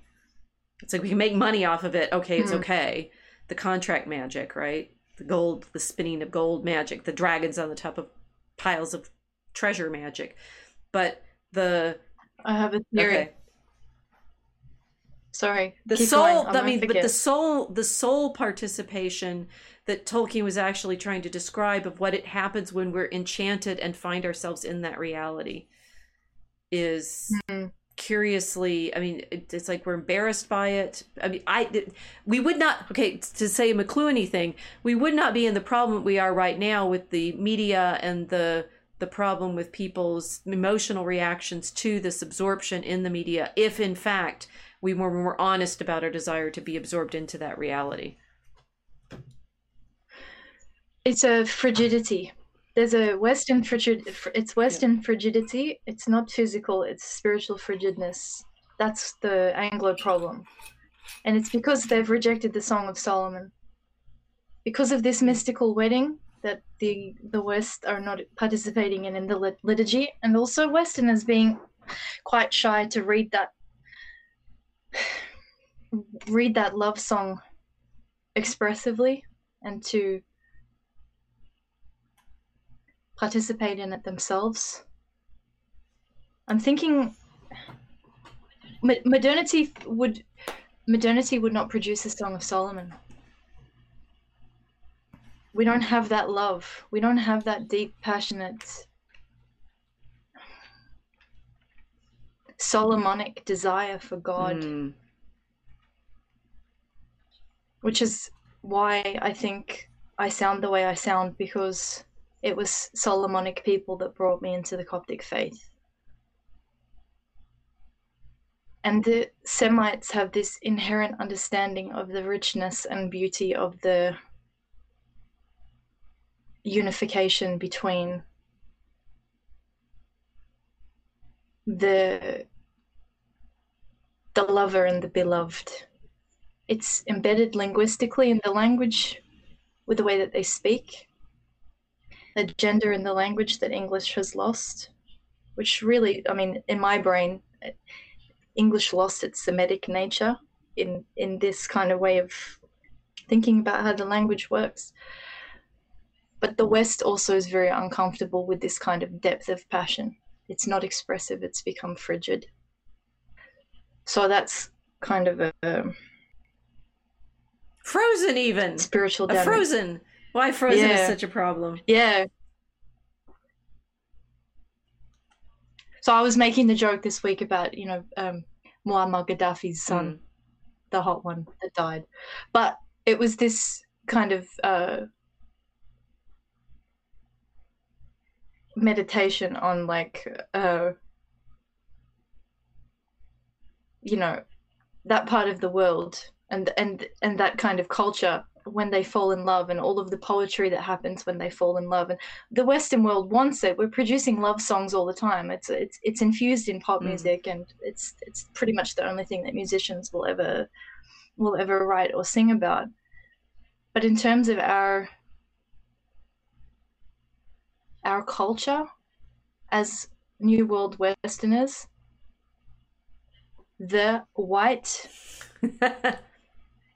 Anglo culture is cold. It, it does not have it, which is why this reporting on like what the Lebanese are up to, it's it it it it casts a shadow over everything else, because that uh, that passion is missing. It's gone from the Anglo culture. And so when they see it in others, when they see it in Catholics, it's terrifying mm. to them, because they're looking at something that they they they just they they don't have they, ha- they haven't participated in for a very long time. They used to have it. They used to have Mary. They used to have. Mm. I mean, the, the, the, my first book on the commentaries on the Song of Songs, several of the texts are by people who were English, lived in England. Um, and it's like the, the tra- we continue to meditate on the tragedy of the sixteenth century and the erasure of this liturgical life.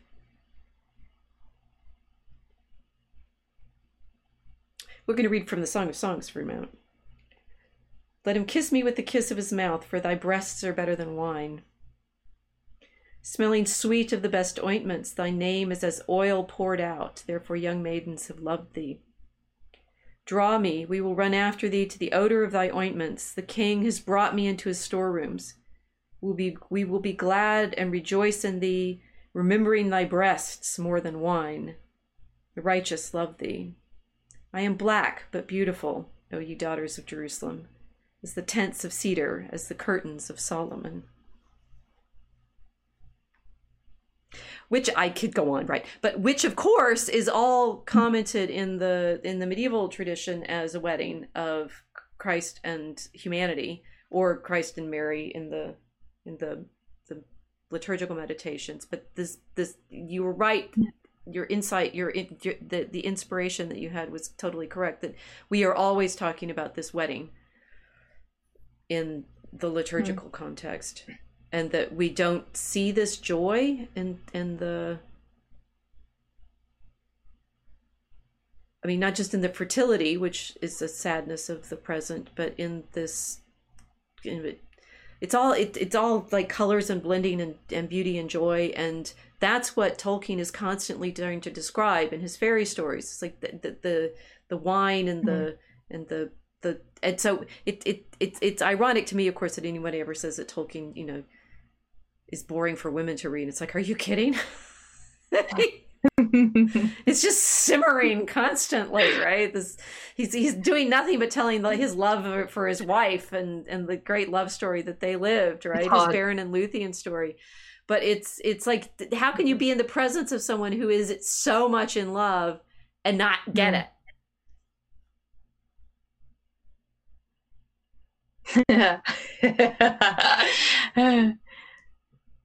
The Anglo uh, the Anglosphere concussion. I don't know. That they can't um, see when the priest goes in and is at the Ark is the presence of Christ among in the incense and yeah. song and and that all of this liturgical performance is about. And now we've come back around to here Christ is not on the altar but on the Ark, which is saying that that that that, yes. that that temple liturgy is fulfilled in Christ. The presence of Christ on the altar in the in the Saint Gregory Mass is, is meant to be showing the presence of God in this mm. realization. But, you know, go back to our previous episode with the Girardian scapegoat problem. It's like we've been transformed by the crucifixion to see the reality of God's love for us. Mm. Um, it is, of course, it is. Yes, it, which is why. Yeah, the, go ahead. Oh, sorry. No, this is why the Lebanese were. Mm. Yes. Because you can't have love without anger. They're in love with Christ.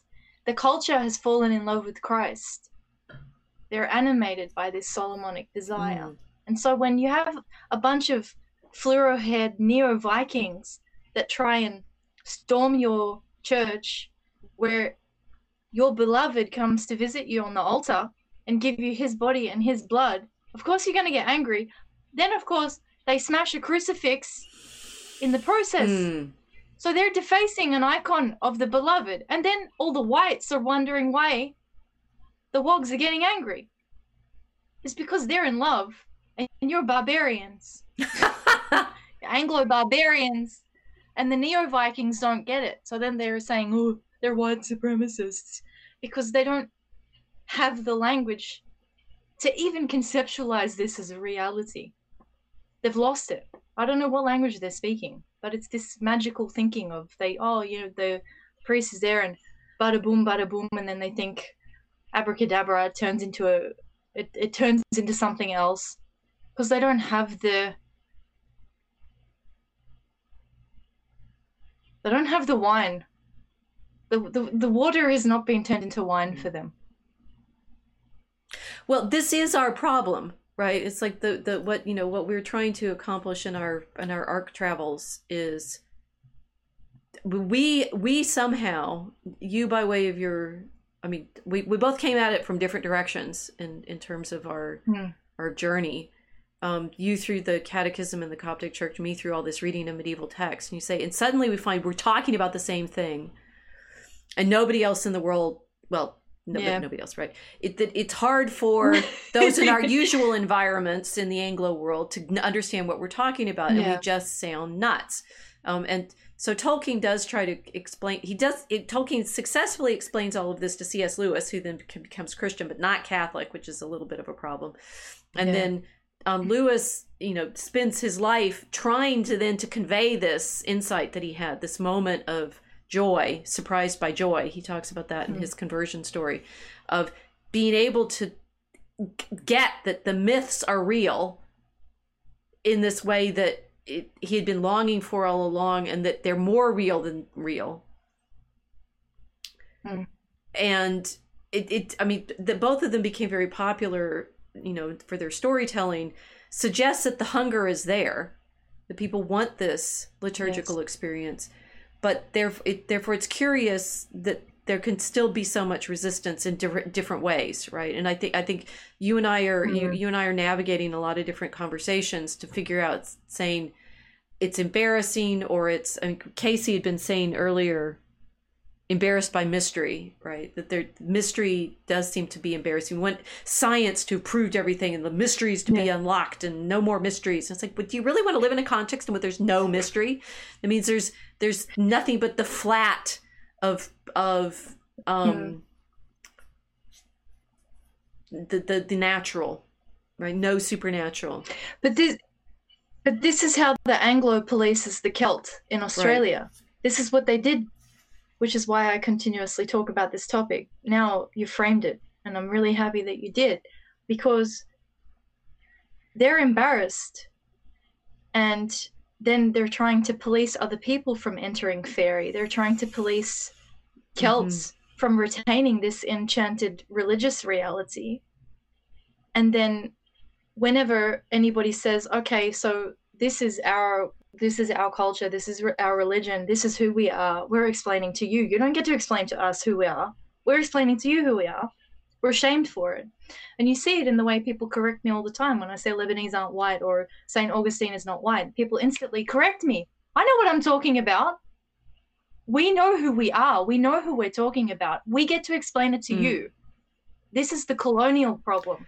And this is a this is a big issue with the leftists, because I think fundamentally deep down, everybody has been damaged by the English language, the post-sixteenth century Enlightenment Anglosphere that tried to disenchant the planet, right, in this capitalistic, like, mass global supply chain supermarket experience, right? You've got all of these indigenous people and you've got all of these different cultures that have been smooshed into this supply chain, and they're angry, right? They're turning to leftism. They're saying, ah, blah, blah, blah, white supremacy, this, that, we're going to pull down the statues of all the old white men, blah, blah, blah, blah. Okay, conservatives look at this and they say this is anti-white hatred. I don't look at it like this. I look at it and I go, I see a bunch of indigenous people that got absorbed into a global supply chain by force in many cases. They had their languages and their cultures disenchanted. Then right. they were fed this frigid way of behaving and speaking, and now they're angry, and that's why they're trying to decolonize everything. They want to be Catholics, indigenous Catholics, with an actual expression and experience of the iconostasis entering Faërie, entering this um, time travel experience. Because everyone running on Greenwich isn't time traveling. It's just around and around and around. Yep. So you're you're stuck. You're stuck in Greenwich. So no wonder they're all like, this sucks. I mean, is it any wonder? The funny thing is, when we're trying to defend ourselves from being colonized, we get called white supremacists. It's like, no, no, no, it doesn't work like that. So that's why I'm always hitting back at this language, because I don't want to speak that um, dialect, whatever it is. I don't know what you call it. The supply chain dialect. I don't want to speak it anymore. Well, it's it's it's it's even like it's the white English, ironically, right? What we what, what we mm. what Tolkien wanted to write in was, and this is what he said. What the um, what mm. he was writing in dragon. He was writing in dragon. Yeah, he got it. And he's it. writing in dragon because he has this lovely discussion about the power of language and enchantment and how it works. The, his essay is also very confusing, and he says things in eight different places, and I get lost in where he said them, so I can, I'm not finding it. Um,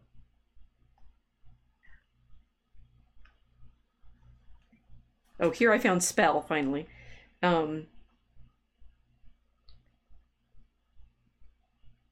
he's talking about mythology and stories about Odin the Goth and the Necromancer, the Glitter of Crows, blah, blah, blah. Small wonder that spell means both a story told, a, a, a, a spell, a story, and a formula of power over living men. Stories are spells, mm-hmm. which, we, which, which we knew, and now we have the... Uh,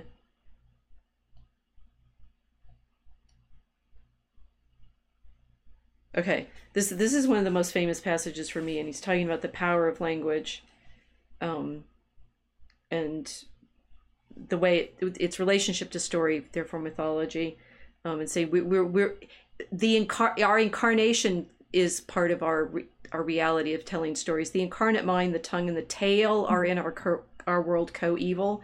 So it's not mythology doesn't come is not a disease of language and allegory and things like that, but language is somehow a product of the storytelling, right? The, the, the human mind, mm-hmm. endowed with the powers of generalization and abstraction, sees not only green grass, discriminating it from other things and finding it fair to look upon, but sees that it is green as well as being grass.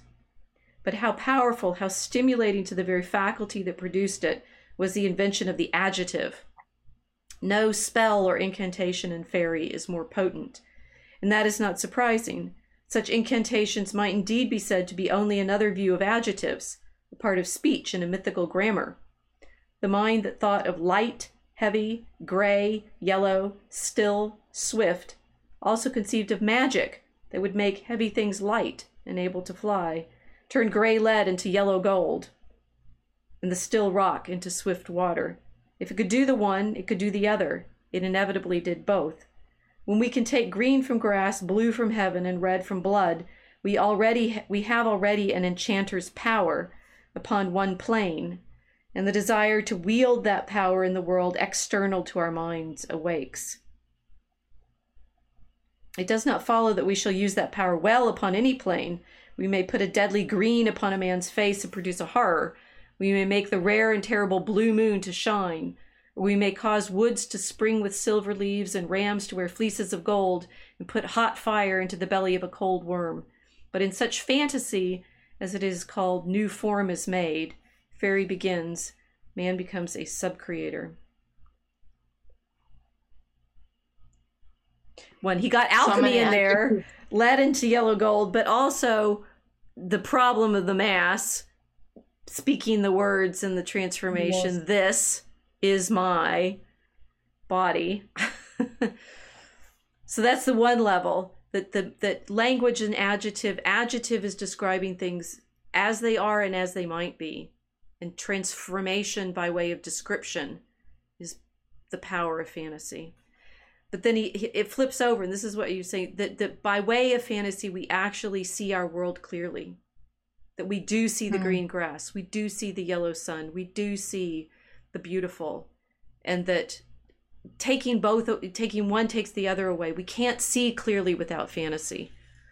And so all of this mm. desire to make, simply make, it's like all of the ma- the advertisements and the magic spells of making us want things that we don't want or that are bad for us and so forth. The flip side of description that in fact brings joy. And it's ironic that it's English that's being used to both murder that joy and, of course, for me and in my study with Tolkien and us for our writing Draco Alchemicus, um, to recover that yeah. ability to see the, the, the dragon, the green, great gray green, the great green dragon that Tolkien says he wanted when he was a child.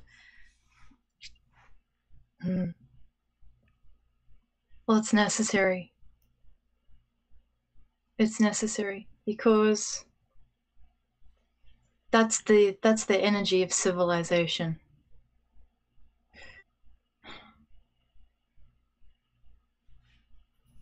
It's transformative. And without it, we only have one other solution to obtain the energy for civilization, which is Aztec style heart harvests to keep the sun burning. Yep. So this is why our mass is not the same thing as the Aztec human sacrifice. Because they had to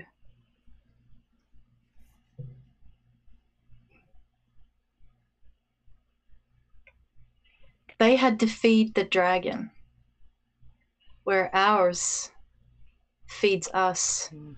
to bring us into the supernatural. We eat him. He doesn't eat us.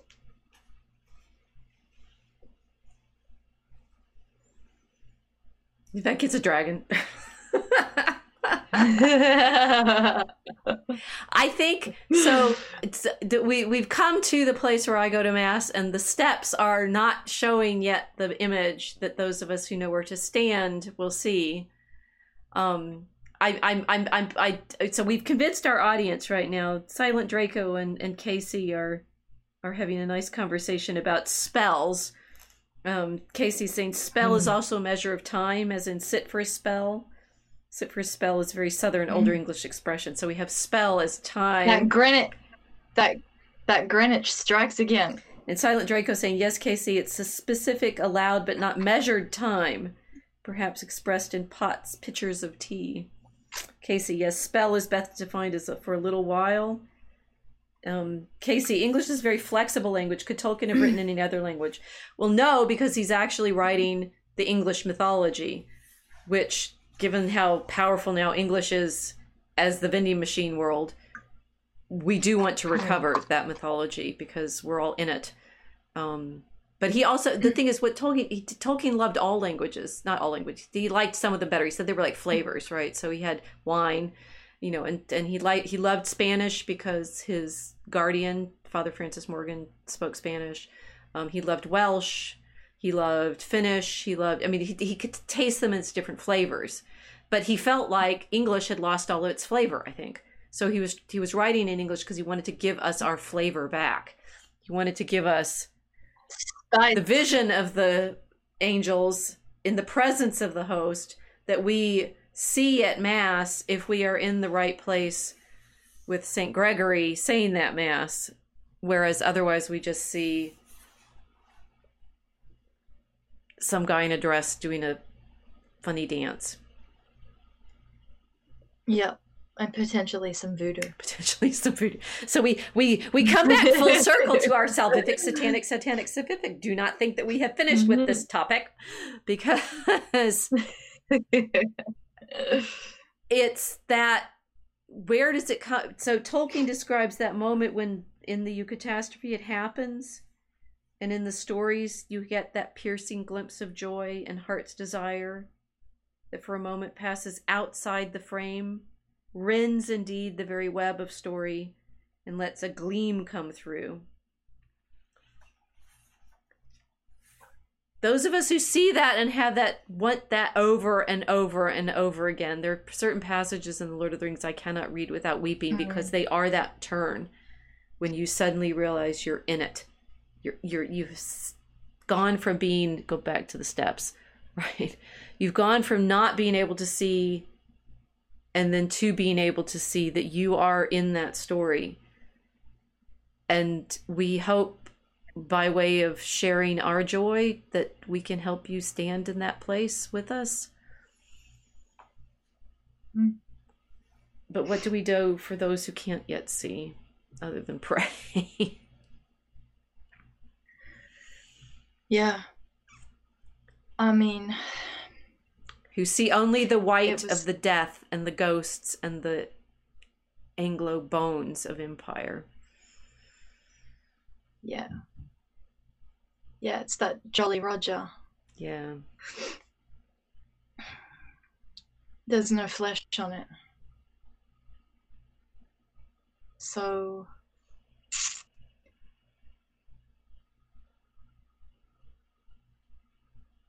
we just make poetry. Ooh, good answer. Dragon. Learn to scan. Hopefully we can, read our poem. Hopefully we can get the English. Yeah, hopefully we can get that English heartbeat going again with our iambic because the corpse is really yep. kind of stinky. we want we want we it want is, you to learn to scan with us in Draco Alchemicus. Watch for our Kickstarter. Yes. To be continued. Give us Give money. Give us money. We be pirates here. We, you t- we told you that at the beginning. She's a grifter. Yeah. Oh, I've got, I've got, I've got my grifter gym. I'm I've not. Got, I still. I, I'm not grifting. I'm. I still digging. have my. It's a very my very grifter different... gym of the descent of the Holy Spirit yes. in our pigeon cloud. Don't you know? Want to know what this mystery is? Yes, you do. Okay, well, we've had a stalwart crew hanging out with us tonight. Thank you all for joining us. I promise to do my intro right next time and not have the intro music before the... Oh, no. All of the magic has to happen correctly or we don't bring you in to the Ark where we hope you see what we can see. Or you see something different because we're looking at our cameras anyway. Good? We did good? Yeah, I think so. I think we time traveled pretty well today. Okay, good. To be continued. Thank you for joining us. Yeah.